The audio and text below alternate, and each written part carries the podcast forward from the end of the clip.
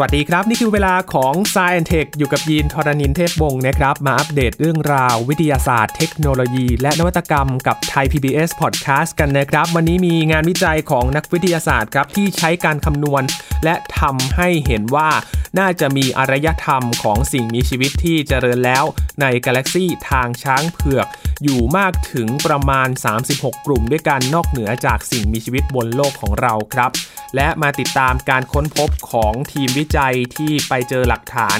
ของสิ่งมีชีวิตในโลกยุคดึกดำบรรพ์นะครับ คาดว่า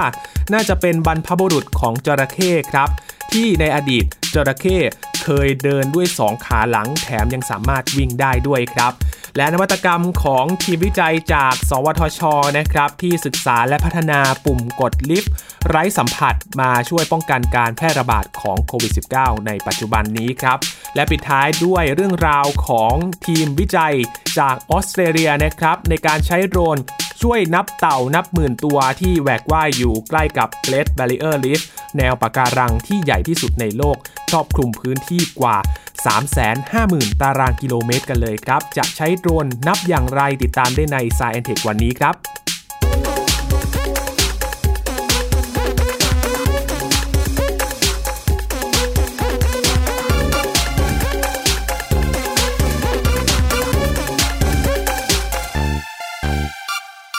หลายๆ คนอาจจะสงสัยนะครับว่าเอ๊ะสิ่งมีชีวิตต่างดาวเนี่ยมีจริงหรือไม่นะครับ จริง ๆ เรื่องนี้ก็ยังเป็นที่ถกเถียงกันอยู่นะครับคุณผู้ฟังทางทีมนักวิทยาศาสตร์เอง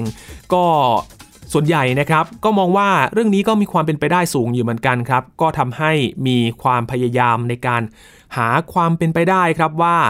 จะมีสิ่งมีชีวิตอยู่บนดาวอื่น ๆ หรือไม่ครับ ซึ่งการศึกษาค้นคว้าล่าสุดโดยนักวิจัยจากมหาวิทยาลัยนอตติงแฮมจากอังกฤษนะครับ ที่ตีพิมพ์ในวารสาร Astrophysical Journal ครับ ระบุว่าน่าจะมีอารยธรรมที่เจริญแล้วของสิ่งมีชีวิตอื่น ๆ ในกาแล็กซีทางช้างเผือกของเรา อยู่มากถึงราว 36 กลุ่มด้วยกันครับ โดยผลงานวิจัยนี้นะครับก็สรุปว่า ใช้การคำนวณทำให้เห็นว่ากว่าสิ่งมีชีวิต บนโลกของเรานั้นจะถือกำเนิดขึ้นมา ต้องใช้เวลาถึงเกือบ 5,000 ล้านปีด้วยกัน นับตั้งแต่กลุ่มแก๊ส และก็ฝุ่นผงในอวกาศจะควบแน่น เป็นก้อนจนกลายมาเป็นโลกของเราและนำจุดนี้มาใช้ในการเปรียบเทียบค้นคว้าเกี่ยวกับความน่าจะเป็นของสิ่งมีชีวิตอื่น ๆ ที่จะเกิดขึ้นได้ครับ โดยมีการกำหนดขอบเขตของปัจจัยต่างๆนะครับ ซึ่งก็จะเป็นสมมติฐานที่ใช้ในการคำนวณใหม่นี่แหละครับ โดยในครั้งนี้ เขาพบว่ามีโอกาสที่จะเกิดอารยธรรมขั้นสูงของสิ่งมีชีวิตต่างดาวจำนวน4ถึง211 กลุ่มด้วยกัน ที่ยังคงอยู่ในกาแล็กซีทางช้างเผือกในปัจจุบันนะครับ แต่ตัวเลขที่ทีมวิจัยคาดว่าน่าจะเป็นไปได้มากที่สุดก็คือ 36 กลุ่มครับศาสตราจารย์คริสโตเฟอร์คอนเซลิสผู้เชี่ยวชาญด้านฟิสิกส์ดาราศาสตร์จากมหาวิทยาลัยนอตติงแฮมแล้วก็เป็นหัวหน้าทีมวิจัยเรื่องนี้ด้วยนะครับ บอกว่าการคำนวณหาตัวเลขกลุ่มอารยธรรมที่มีความเจริญนอกโลกนั้น เขาจะดูกันที่ประเด็นวิวัฒนาการในระดับจักรวาลครับ ซึ่งมีชื่อเรียกว่าข้อจำกัดทางชีวดาราศาสตร์ของโคเปอร์นิคัสหรือว่า astrobiological Copernican limit นะครับ ที่มองว่า โลกไม่ได้เป็นดาวเคราะห์ดวงพิเศษ หรือว่าเป็นศูนย์กลางของจักรวาลครับ แต่เป็นดาวเคราะห์ที่พบได้ทั่วไป และมีสิ่งมีชีวิตทรงภูมิปัญญาแบบมนุษย์เนี่ยก็น่าจะมีอยู่ในที่อื่นๆ อีกหลายแห่งด้วยครับ ศาสตราจารย์คริสโตเฟอร์ก็ยังบอกอีกนะครับว่า สมมติฐานในการคำนวณนนี้ก็ตั้งอยู่บนหลักการที่ว่าสิ่งมีชีวิตทรงภูมิปัญญา สามารถเกิดขึ้นได้ บนดาวทุกดวงที่มีสภาพคล้ายกับโลกของเราครับ และเมื่อเวลาผ่านไป 4,500 ล้านปีถึง 5,500 ล้านปี หลังดาวเคราะห์นั้นก่อตัวขึ้นมาจนมีอายุเก่าแก่เท่ากับโลกของเรา วิวัฒนาการก็จะนำสิ่งมีชีวิตต่างดาวเข้ามาสู่อารยธรรมขั้นสูง จนสามารถติดต่อสื่อสาร ข้ามอวกาศ ข้ามห้วงอวกาศเช่นเดียวกับมนุษย์ หรือบางทีอาจจะมีความก้าวหน้ายิ่งกว่ามนุษย์ก็เป็นได้ครับ ทางด้านผู้ช่วยศาสตราจารย์ด้านวิศวกรรม อาจารย์ทอมเวสบีผู้รับผิดชอบด้านการทำวิจัย แล้วก็เขียนบทความต้นฉบับนี้นะครับ ก็อธิบายว่า วิธีการในอดีตที่ใช้ในการประเมินหาจำนวนอารยธรรมของสิ่งมีชีวิตที่เจริญแล้ว เป็นการเดาตัวเลขจากค่าต่างๆครับ แต่การศึกษาชิ้นล่าสุดชิ้นนี้นะครับเป็นการใช้ข้อมูลที่ช่วยคำนวณให้ได้ผลลัพธ์ที่เป็นรูปธรรมมากขึ้น อาจารย์เวสบี้ยังบอกอีกนะครับว่าการวิจัยนี้ ใช้สมมุติฐานที่ว่าสิ่งมีชีวิต ที่มีความก้าวหน้าแล้ว ซึ่งหมายถึงอารยธรรมที่มีความสามารถด้านเทคโนโลยีสูงพอที่จะสามารถติดต่อสื่อสารได้ ควรใช้เวลาไม่เกิน 5,000 ล้านปี ในการรวมกลุ่มก้อนนะครับ ในรูปแบบของดาวเคราะห์และก็ดวงดาวในกาแล็กซีที่กระจายอยู่ทั่วทางช้างเผือก แต่เมื่อพูดถึงการติดต่อสื่อสารกับอารยธรรมเหล่านี้นะครับ นักวิจัยก็บอกว่า คงเป็นเรื่องยากครับ เพราะว่าระยะทางที่อยู่ห่างกันเนี่ยไกลแสนไกลเหลือเกินครับคุณผู้ฟัง ระหว่างแต่ละกลุ่มก็น่าจะห่างกันถึง 17,000 ปีแสงด้วยกันนะครับ และส่วนคำถามที่ว่ามนุษย์เป็นสิ่งมีชีวิตกลุ่มเดียวในกาแล็กซีหรือไม่ ก็ต้องดูกันครับว่าอารยธรรมแต่ละแห่งนั้นอยู่รอดกันได้นานแค่ไหน ผลการคำนวณตามหลักการดังกล่าวก็จะมองว่าอารยธรรมมนุษย์จะต้องอยู่รอด จนมีอายุเก่าแก่อย่างน้อย 6,120 ปีนะครับ จึงจะมีโอกาสที่จะสามารถสื่อสารตอบโต้สองทางกับอารยธรรมต่างดาวได้นะครับ ซึ่งตัวเลขนี้ก็ทำให้เห็นถึงสาเหตุที่ทำให้เรายัง ค้นหาสิ่งมีชีวิตต่างดาวยังไม่พบนะครับ เนื่องจากสัญญาณวิทยุที่มนุษย์เคยส่งออกไปนั้น เป็นคลื่นแม่เหล็กไฟฟ้าที่เดินทางได้ช้าครับ แล้วก็มีพลังไม่มากนัก อย่างเช่น สัญญาณวิทยุที่มนุษย์ทำการกระจายเสียงครั้งแรกเมื่อปี คศ 1895 นะครับ ถ้าหากว่าส่งสัญญาณออกไปในห้วงอวกาศ ก็จะส่งไปได้ไกลจากโลกเพียง 125 ปีแสงเท่านั้นนะครับ ถ้าเทียบกับตัวเลขเมื่อกี้ 17,000 ปีแสงต่างกันเยอะเลยทีเดียวนะครับ ซึ่งถ้าหากเปรียบเทียบแล้วถ้ามีสิ่งมีชีวิตที่เป็นอารยธรรมขั้นสูงคล้ายๆ กับมนุษย์ของเรากำลังคิดค้นวิทยาการต่างๆ เทียบเท่ากับเราก็ เช่นเดียวกันครับก็ยังส่งสื่อสารกันไปไม่ถึงกันแน่นอนนะครับ เพราะฉะนั้นก็ต้องอาศัยการศึกษาค้นคว้ากันต่อไปนะครับ ว่าจะทำอย่างไรให้สื่อสารทางไกลจำนวน 17,000 ปีแสงให้ได้นะครับ เพื่อที่จะค้นหาสิ่งมีชีวิตในดาวอื่นๆ ในกาแล็กซีทางช้างเผือกของเราในอนาคตกันนะครับ นอกจากการค้นพบในเรื่องของสิ่งมีชีวิตนอกโลกกันแล้วนะครับ พามาดูงานวิจัยในโลกของเรากันบ้างนะครับ มีการศึกษาเรื่องใหม่เกี่ยวกับสิ่งมีชีวิตบนโลกในยุคดึกดำบรรพ์ครับที่ตีพิมพ์ในวารสาร Scientific Reports ถ้าพูดถึงจระเข้ครับคุณผู้ฟังเราจะคุ้นเคยกับสิ่งมีชีวิตเป็นสัตว์เลื้อยคลานที่สีขานะครับ ชอบนอนอยู่นิ่งๆ เอื่อยเฉยช้าๆนะครับ ชอบ นอนพึ่งแดดพึ่งลมแบบนี้นะครับ ก็ไม่ค่อยจะต่อสู้อะไรกันมากเท่าไหร่ แต่เชื่อหรือไม่ครับว่าบรรพบุรุษบางสายพันธุ์ของจระเข้นั้น อาจไม่ได้เป็นแบบนั้นครับ เพราะจากรายงานนักวิจัยพบว่าสัตว์โบราณที่คาดว่าน่าจะเป็นบรรพบุรุษของจระเข้เคยเดินด้วยสองขาหลังครับ และไม่ใช่คลานเหมือนสีขาเหมือนในปัจจุบันด้วยนะครับ ซึ่งได้รับการยืนยันจากหลักฐานนี้ครับ เป็นรอยเท้าในซากฟอสซิลเกือบ 100 ร่องรอย ที่ค้นพบในเกาหลีใต้ครับ ที่ก่อนหน้านี้เขาเชื่อว่ารอยเท้านี้เป็นรอยเท้าของเทโรซอร์นะครับ หรือว่าไดโนเสาร์มีปีก แต่จากการวิเคราะห์หลักฐานนี้ครับ ดูจากซากรอยเท้ายาวประมาณ 18 ถึง 24 นิ้ว ก็เชื่อว่าน่าจะอยู่ในยุคครีเทเชียสตอนต้นนะครับ หรือเมื่อกว่า 100 ล้านปีที่แล้วทำให้นักวิจัยเขาก็สรุปว่า เจ้าของรอยเท้านี้น่าจะเป็นสัตว์ตระกูลเดียวกับจระเข้ครับ ซึ่งเป็นสัตว์ครึ่งบกครึ่งน้ำแล้วก็มีลำตัวยาวเกือบ 3 เมตรด้วยกัน ทั้งยืนเมื่ออยู่บนบกด้วยการใช้ขาหลังเพียงอย่างเดียว เพราะว่าดูจากร่องรอยการเดินก็แสดงให้เห็นถึง การลงน้ำหนักทั้งส้นเท้าทั้งกรงเล็บนะครับ ไม่ใช่เพียงแต่ยืนเหมือนสัตว์ดึกดำบรรที่มีปีกอย่างที่เคยเชื่อกันมาก่อนหน้านี้ครับ แถมยังสามารถเดินและก็วิ่งได้ด้วยนะครับ วิ่งได้บนบกอย่างคล่องแคล่วกันเลยทีเดียว คาดว่าน่าจะคล้ายกับการเคลื่อนไหวของนกกระจอกเทศ หรือว่าไดโนเสาร์นักล่าอย่างทีเล็กซ์นะครับ ซึ่งถ้าเป็นอย่างนั้นจริง ๆ บรรพบุรุษ ของจระเข้ถ้ามาอยู่ในปัจจุบันนี้เราน่าจะวิ่งหนีกันไม่หวาดไม่ไหวเลยทีเดียวนะครับ วิ่งสองขาน่ากลัวกันเลยนะครับจระเข้แล้วก็วิ่งเร็วแบบนั้น เพราะฉะนั้นเดินสี่ขาแบบนี้น่าจะดีแล้วครับ โดยทีมนักบรรพชีวินวิทยานานาชาติจากเกาหลีใต้ และก็สหรัฐอเมริการวมถึงออสเตรเลียนะครับก็ระบุว่า แม้ยังจะไม่พบฟอสซิลที่เป็นซากของร่างจระเข้โบราณสายพันธุ์นี้โดยตรงก็ตามนะครับ แต่ก็มีการตั้งชื่อให้แล้วครับ โดยชื่อวิทยาศาสตร์ก็ตั้งให้ว่า b r e t a c h o p u s g a n d i s นะครับ เพราะว่าน่าจะมีลักษณะคล้ายกับจระเข้ดึกดำบรร b r e t a c h o p u s ในยุคจุลศิษย์ที่ตัวเล็กกว่า ทางด้านศาสตราจารย์คยงสุคิมครับจากมหาวิทยาลัยศึกษาศาสตร์ แห่งชาติชินจูของเกาหลีใต้ หนึ่งในทีมวิจัยก็อธิบายว่า หลักฐานนี้ทำให้ทราบว่า เป็นรอยเท้าของจระเข้โบราณ ไม่ใช่ไดโนเสาร์ชนิดอื่นๆนะครับ เพราะว่ามันเดินลงน้ำหนักที่ส่วนแบนของฝ่าเท้าเหมือนมนุษย์เราเลยครับ และในขณะที่ไดโนเสาร์เขาจะลงน้ำหนักที่เน้นไปตรงหัวแม่เท้ามากกว่า ซึ่งฟอสซิลรอยเท้าที่พบก็แสดงถึงการเดินเป็นเส้นตรงด้วยนะครับ ไม่มีรอยลากของหางด้วย แล้วก็ไม่มีรอยของสองเท้าข้างหน้า แล้วก็ยังพบรอยกดส้นเท้าลึกไปมากเลยทีเดียวครับ จนพอที่จะสันนิษฐานได้ว่าพวกมันน่าจะเดินด้วยสองขาหลัง โดยตั้งลำตัวขึ้นมาตรงในระดับหนึ่งเลยครับ และคาดว่าบริเวณที่พบฟอสซิลนี้นะครับน่าจะเป็นตะกอนดินโคลนที่อยู่โดยรอบทะเลสาบโบราณมาก่อน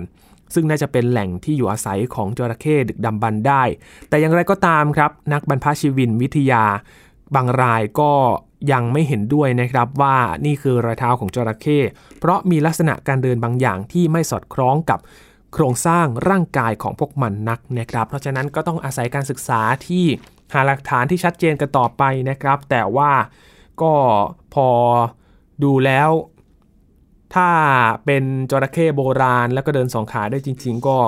น่าจะน่าสนใจเลยทีเดียวนะครับ แต่ว่าอย่ามาอยู่ในยุคนี้กันเลยนะครับ น่าจะน่ากลัวเลยทีเดียวครับ มาติดตามเรื่องอื่นกันต่อครับ ใน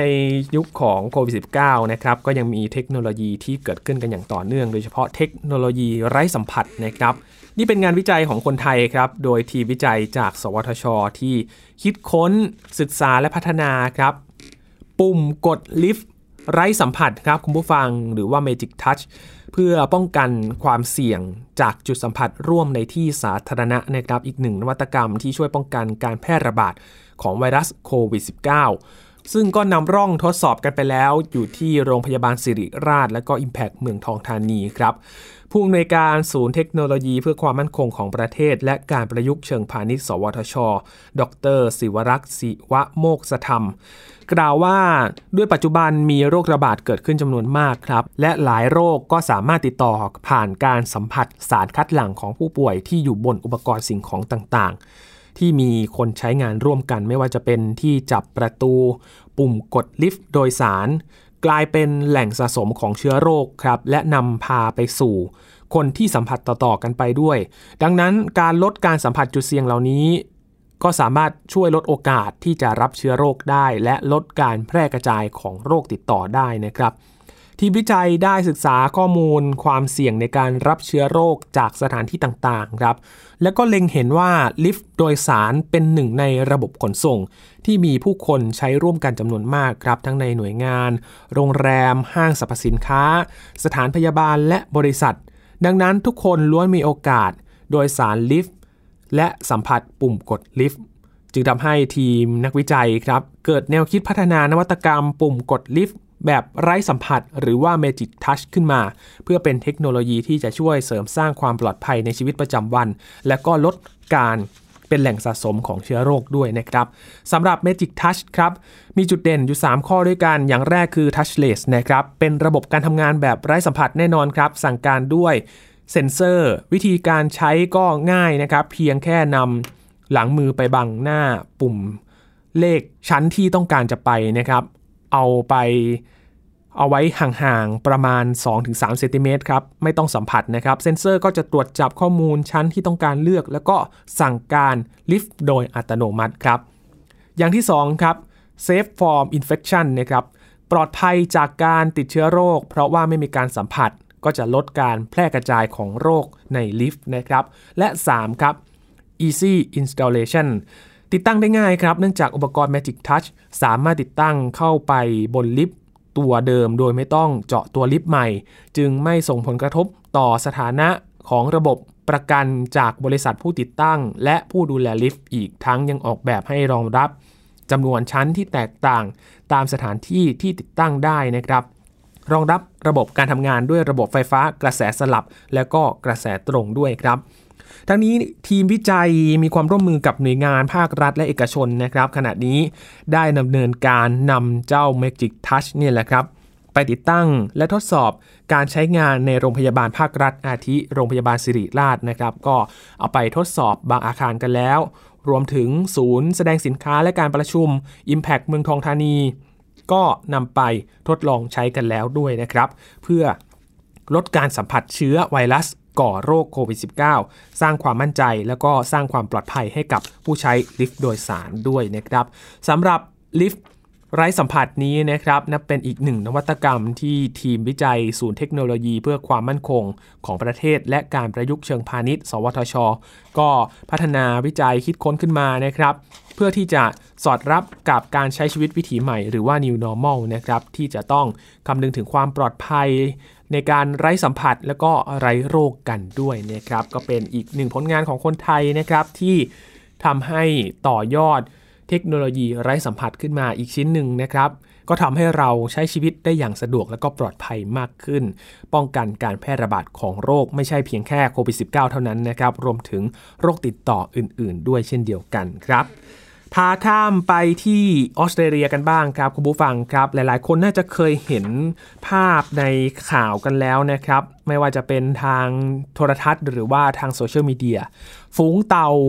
หลายตัวเลยทีเดียวครับ เป็นฝูงใหญ่ ๆ เลยว่ายน้ำอยู่ที่บริเวณใกล้กับ Great Barrier Reef ที่เป็นแนวปะการังที่ใหญ่ที่สุดในโลกอยู่ในประเทศออสเตรเลียนะครับ ซึ่ง ฝูงเต่าเหล่านี้มีจำนวนมากเลยทีเดียวครับคุณฟังเคยสงสัยไหมครับว่า เราจะนับจำนวนเต่าเหล่านี้ได้อย่างไร ซึ่ง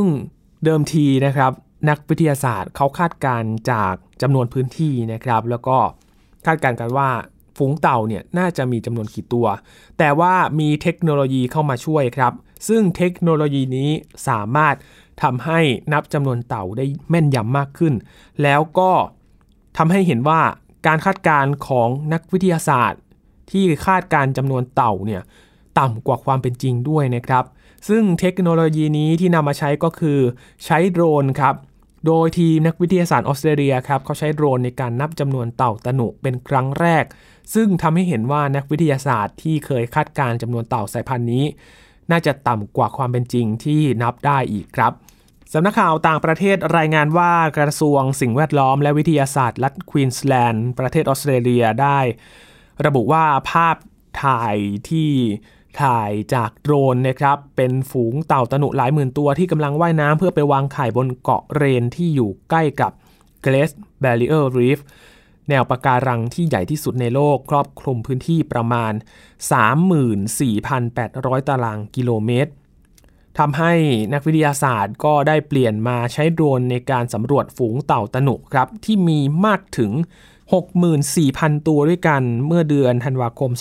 2562 นะครับ เนื่องจากการใช้โดรนทำให้การนับจำนวนเต่ามีความแม่นยำมากขึ้นครับ โดยการวิเคราะห์จากภาพแต่ละเฟรม ในขณะที่วิธีเดิมเนี่ยคือการใช้สีขาวซึ่งไม่มีสารพิษพ่นลงไปบนกระดองเต่านะครับ และทำให้เจ้าหน้าที่ ล่องเรือออกไปนับเต่ากลางทะเลกันเลยทีเดียวครับ ทั้งที่เต่าเนี่ยถูกพ่นสีและก็ไม่มีสีโดยพบว่ามีโอกาสคลาดเคลื่อนสูงเหมือนกัน ก็ทำให้ต้องใช้โดรนเนี่ยมาใช้และทำให้เห็นว่ามีการนับที่แม่นยำมากขึ้นนะครับ เพิ่งรู้เหมือนกันนะครับว่าการนับจำนวนเต่าแบบนี้ เป็นการนับแบบแบนนวลนะครับ ลงเรือไปเลยพ่นสีเต่าแล้วก็ไปนับดู มันก็มีโอกาสคาดเคลื่อนสูงจริงๆแหละครับ เพราะว่าเต่าบางตัวไม่ได้ถูกพ่นสี แล้วก็บางทีเต่าที่ถูกพ่นสีอาจสีอาจจะหลุดล่อนไปกันแล้วนะครับ ซึ่ง เทคโนโลยีนี้ก็มาช่วยทำให้นับได้อย่างแม่นยำกันมากขึ้นสำหรับแนวปะการัง Great Barrier Reef ของออสเตรเลียนะครับถือว่าเป็นแหล่งที่อยู่อาศัยของสัตว์และพืชหลากหลายสายพันธุ์ด้วยกันนะครับและได้รับการขึ้นบัญชีเป็นมรดกโลกทางธรรมชาติตั้งแต่ปี 2524 แล้ว และเดิมทีเนี่ยก็กังวลกันว่า ภาวะโลกร้อน การเปลี่ยนแปลงของสภาพภูมิอากาศ น่าจะทำให้ Great Barrier Reef เนี่ยลดขนาดไปแล้วก็เสียหายกันนะครับ เพราะฉะนั้นเรื่องนี้จริงๆ ก็ยังไม่หมดไปนะครับ ก็ฝากถึงทุกๆท่านที่ติดตามรายการกันด้วยนะครับ ช่วยติดตามสถานการณ์ของปะการังในแถบนี้นะครับ แล้วก็ช่วยกันรักษาสิ่งแวดล้อมเพื่อที่จะรักษาแนวปะการังที่ ขึ้นชื่อว่าเป็นแนวปะการังที่ใหญ่ที่สุดในโลกให้คงอยู่ต่อไป แล้วก็เป็นที่อยู่อาศัยของสัตว์ต่างๆ ในอนาคตกันต่อไปด้วยนะครับปิดท้ายวันนี้ครับ พาไปติดตามงานวิจัยที่ทาง Biotech g i s d a และ JAXA นะครับที่เป็นองค์การอวกาศของญี่ปุ่น เขาได้ร่วมกันทำการวิจัยชิ้นนี้ครับ ซึ่งเป็นงานวิจัยที่ทำสำเร็จแล้วด้วยนะครับในการปลูกผลึก โปรตีนบนอวกาศครับที่ได้ผึกโปรตีนที่มีคุณภาพและพร้อมใช้งาน เป็นการต่อยอดเพื่อที่จะออกแบบยาต้านมาลาเรียครับ ซึ่งเป็นความคืบหน้าหลังจากที่ประเทศไทยนะครับ ได้ส่งงานวิจัยสัญชาติไทยครับ กับการทดลองปลูกผลึกโปรตีนในอวกาศเพื่อพัฒนายาต้านมาลาเรีย ของดรชัยรัตน์อุทัยพิบูลนักวิจัยอาวุโส ศูนย์พันธุวิศวกรรม และเทคโนโลยีชีวภาพแห่งชาติไบโอเทค จากสำนักงานพัฒนาวิทยาศาสตร์และเทคโนโลยีแห่งชาติ หรือ สวทช ซึ่งเป็นงานวิจัยที่ได้รับคัดเลือกจากโครงการวิจัยวิทยาศาสตร์ อวกาศ และการทดลองในอวกาศ National Space Exploration ของสำนักงานพัฒนาเทคโนโลยีอวกาศ และภูมิสารสนเทศองค์การมหาชน หรือจิสดาให้ทำการทดลองในสถานีอวกาศนานาชาติ หรือ ISS ไปเมื่อช่วงกลางปีที่แล้วนะครับ และในวันนี้ครับ งานวิจัยดังกล่าวก็สำเร็จได้ผลึกโปรตีนที่มีคุณภาพ พร้อมที่จะใช้ในการศึกษาเพื่อออกแบบยาต้านมาลาเรียต่อไปนะครับ ดรชัยรัตน์เปิดเผยว่า การตกผลึกโปรตีนมีความสำคัญนะครับ ที่จะทำให้เห็นโครงสร้างของตัวโปรตีน ที่เป็นเป้าหมายของยาอย่างชัดเจนครับทำให้ออกแบบตัวยาที่จะสามารถจับกับโปรตีนตัวนี้ได้ดียิ่งขึ้น เมื่อเห็นตัวโครงสร้างที่ชัดเจน เปรียบเสมือนเป็นตัวแม่กุญแจแล้วก็หาลูกกุญแจนะครับ เพื่อไปจับให้มันเหมาะสมนั่นเอง ซึ่งการตกผลึกโปรตีนในอวกาศ ก็จะได้ตัวผลึกโปรตีนที่มีคุณภาพที่ดีกว่า การที่จะตกผลึกโปรตีนบนพื้นผิวของโลกนะครับ เพราะในอวกาศไม่มีแรงโน้มถ่วงนั่นเอง ตัวผลึกก็จะสามารถสร้างได้แบบธรรมชาติที่สุดในตัวเอง และการตกผลึกในครั้งนี้ ก็ออกมาดีกว่าเกินที่คาดการไว้อีกนะครับ และหลังกลับมาจากการทดลองในสถานีอวกาศนานาชาติแล้ว ผลึกโปรตีนนี้ก็ได้ถูกส่งต่อไปยังองค์การสำรวจอวกาศญี่ปุ่น หรือว่าแจ็กซ่าครับ เพื่อนำไปทดลองต่อ โดยการยิงแสงซิงโครตรอน เพื่อดูการกระเจิงของแสง ซึ่งสิ่งที่ต้องการก็คือข้อมูลการกระเจิงของแสง แล้วเอาข้อมูลมาคำนวณโครงสร้าง ให้เป็นโครงสร้าง 3 มิติของโปรตีนในคอมพิวเตอร์นะครับ เพื่อให้ดูว่าหน้าตาของผลึกโปรตีนนี้ มีหน้าตาเป็นอย่างไร และมีช่องไหนบ้างที่สามารถนำมาใช้ออกแบบสารเคมี หรือว่าออกแบบยานั่นเองที่จะสามารถจับกับตัวโปรตีนนี้ได้นะครับ โดยโปรตีนตัวนี้มีความสำคัญต่อเชื้อนะครับ ถ้าหากยับยั้งการทำงานของโปรตีนตัวนี้ได้ เชื้อมาลาเรียก็จะตายครับ ซึ่งเป็นสิ่งที่ต้องการของการวิจัยต่อไป และก็จุดมุ่งหมายสุดท้ายของภาพรวมทั้งหมดก็คือ การหายาต้านมาลาเรียนั่นเองครับ ด้านคุณโยชิสกิ อิซุมิ หัวหน้าทีมส่งโปรตีนไปอวกาศจากแจ็กซ่าก็กล่าวว่า ได้ดำเนินการเติมสารละลายโปรตีน ณฐานยิงจรวด ศูนย์อวกาศเคนเนดี ก่อนที่จะทำการส่งเพียงไม่กี่ชั่วโมงเท่านั้นนะครับ เพื่อป้องกันการทำปฏิกิริยาของสสารทำให้ได้ผลึกอวกาศที่มีคุณภาพแบบสมบูรณ์มาก โดยจะส่งข้อมูลการกระเจิงของแสงและผลการฉายแสงซินโครตอน กับโครงสร้างผลึกอวกาศให้จิสดาภายในเดือนกรกฎาคมนี้แหละครับ ขณะที่ดรอมรินพิมพ์หนูหัวหน้าโครงการ NSE ของจิสดากล่าวว่า การทดลองดังกล่าวของดรชัยรัตน์แม้ว่าขณะนี้จะยังไม่สามารถพัฒนาเป็นตัวยาต้านมาลาเรียได้นะครับ แต่ก็เชื่อมั่นอย่างยิ่งว่า จะสามารถพัฒนาได้ต่อไปในที่สุด เนื่องจากข้อมูลของผลึกโปรตีนจากอวกาศที่ได้มานั้น มีความสำคัญที่สุดในการพัฒนาตัวยานะครับ และเป็นเหตุผลที่โครงการของจิสดานี้ โครงการ NSE นี้นะครับ ได้รับคัดเลือกเอางานวิจัยดังกล่าว ส่งไปทดลองในอวกาศนั่นเอง นอกจากนี้ โครงการ NSE ยังมีงานวิจัยที่รอส่งไปทดลองในอวกาศอีกหลายงานวิจัยเลยนะครับคุณผู้ฟังอย่างเช่น การทดลองคุณภาพอาหารไทยในอวกาศ การทดลองปลูกพืช เพื่อเป็นแหล่งอาหารในอวกาศ หรือว่าการทดลองเลี้ยงเชื้อแบคทีเรีย เพื่อพัฒนาอุปกรณ์ป้องกันรังสีคอสมิกจากอวกาศ ซึ่งแต่ละงานวิจัยก็จะเป็นการส่งเสริมวิทยาศาสตร์อวกาศในประเทศด้วยนะครับ ซึ่งก็ เป็นอีกหนึ่งผลงานวิจัยของคนไทยด้วยนะครับ ที่สร้างชื่อ ถ้าประสบผลสำเร็จก็ได้ได้ว่ามีประโยชน์ในหลาย ๆ ด้านเลยทีเดียวนะครับ ถ้าอย่างเช่นการทดลองตัวนี้นะครับ การสร้างผลึกโปรตีน ถ้าสามารถต่อยอดเป็นยาต้านมาเรียได้ ก็จะสามารถช่วยรักษาเชื้อมาลาเรียนะครับ ที่เป็นโรคที่เกิดขึ้นอยู่ในขณะนี้ทำให้เรา หายขาดจากโรคนี้ได้ในอนาคตด้วยนะครับ ทั้งหมดนี้คือเรื่องราวที่เรานำมาฝากกันใน Science Tech วันนี้นะครับ คุณผู้ฟังติดตามเรื่องราวต่างๆ เหล่านี้ได้นะครับ ทาง thaipbspodcast.com ครับ รวมถึงพอดแคสต์ช่องทางต่างๆนะครับที่คุณกำลังรับฟังอยู่ในขณะนี้ ค้นหาคำว่า Science Tech อย่าลืมกดติดตามกันด้วยนะครับ แล้วมาอัปเดตเรื่องราววิทยาศาสตร์ เทคโนโลยี และนวัตกรรมกับเรากันได้ทุกๆ สัปดาห์กันเลยครับ ช่วงนี้ยีนทรณินเทพวงศ์พร้อมกับ Science Tech ลาไปก่อนนะครับ สวัสดีครับ Thank you.